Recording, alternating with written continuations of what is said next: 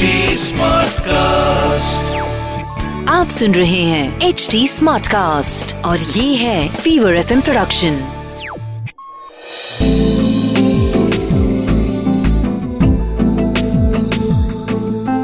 एक अधूरी कहानी।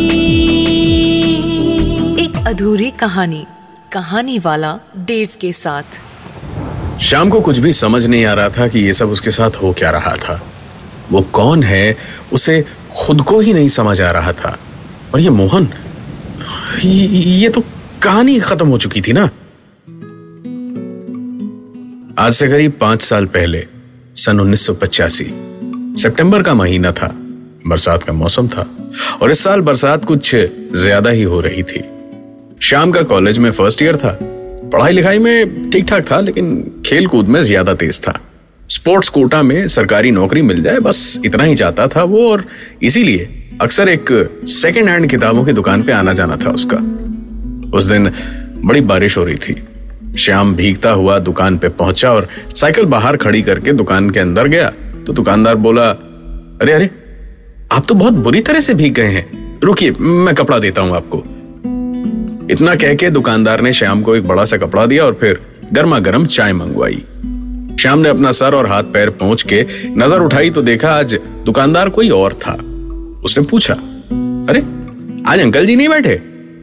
दुकान पे बैठा लड़का बोला, नहीं, वो पापा की तबीयत थोड़ी खराब है, कुछ दिन मैं ही बैठूँगा। श्याम के उस लड़के से दोस्ती हो गई। उसका नाम था मोहन।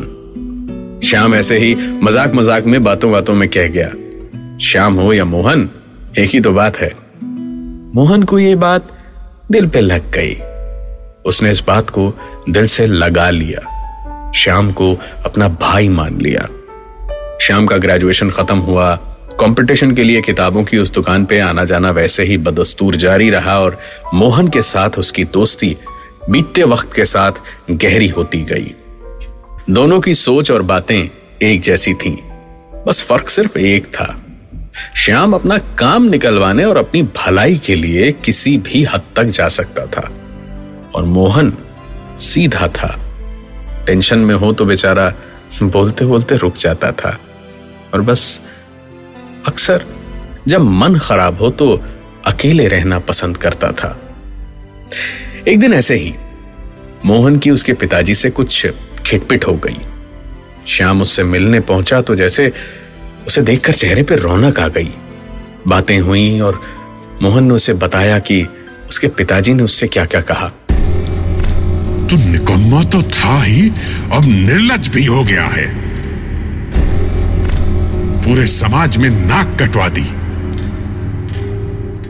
मोहन बहुत रोया बिलक बिलक के रोया और आखिरकार उसने बता दिया भाई भाई मुझसे ये घुटन और झेली नहीं जाती।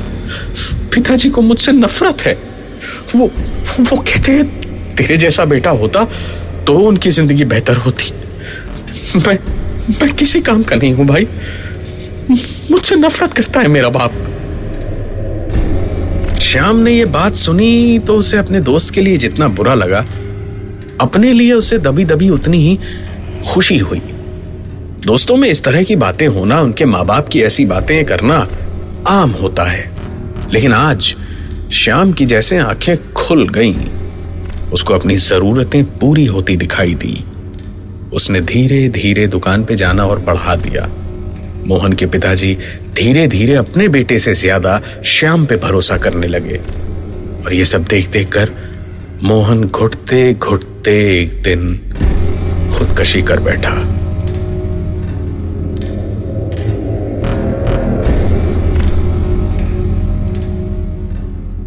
मोहन की माँ बचपन में ही गुजर गई थी। उसके पिताजी का अब इस दुनिया में कोई और नहीं था। लिहाजा उन्होंने श्याम को कानूनन गोद ले लिया। और श्याम की ज़िंदगी एक झटके में बेहतर हो गई। आने जाने के लिए हीरो पुक थी, मोहन के पिताजी की दुकान का बिज़नेस था, मकान भी उसके नाम पे होने वाला था और जिस दिन मकान का वारिस उसे बनाया गया, उसी रात नींद में श्याम को एक आवाज़ सुनाई दी, जैसे श्याम तो पलंग पे लेटा था, लेकिन उसके कानों पे गर्म गर्म साँसें गिर रही थी। बिल्कुल ऐसा लगा जैसे कान के पास आके कोई बोला, श्याम, या मोहन, बात तो एक ही है तो आज से याद रख।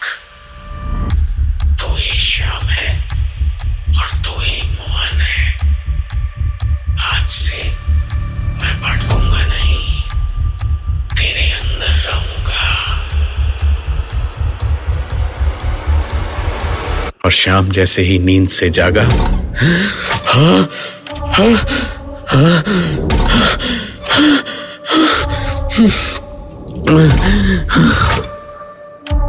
तो उसे कुछ याद नहीं था कि वो कौन है। श्याम या मोहन? उसकी ज़िंदगी उसी रात के बाद से ऐसी बनी हुई थी। कभी ज़िंदा श्याम की आँखों से दुनिया दिखती थी उसे तो कभी मर चुका मोहन श्याम को अपनी दुनिया में घसीट के ले जाता था। जहाँ मोहन को जिस तरह चीज़ें दिखती, श्याम को भी वैसी ही महसूस होती थी। जब तक श्याम ज़िंदा रहा, इसी उधेड़ बुन में रहा कि वो श्याम है या मोहन।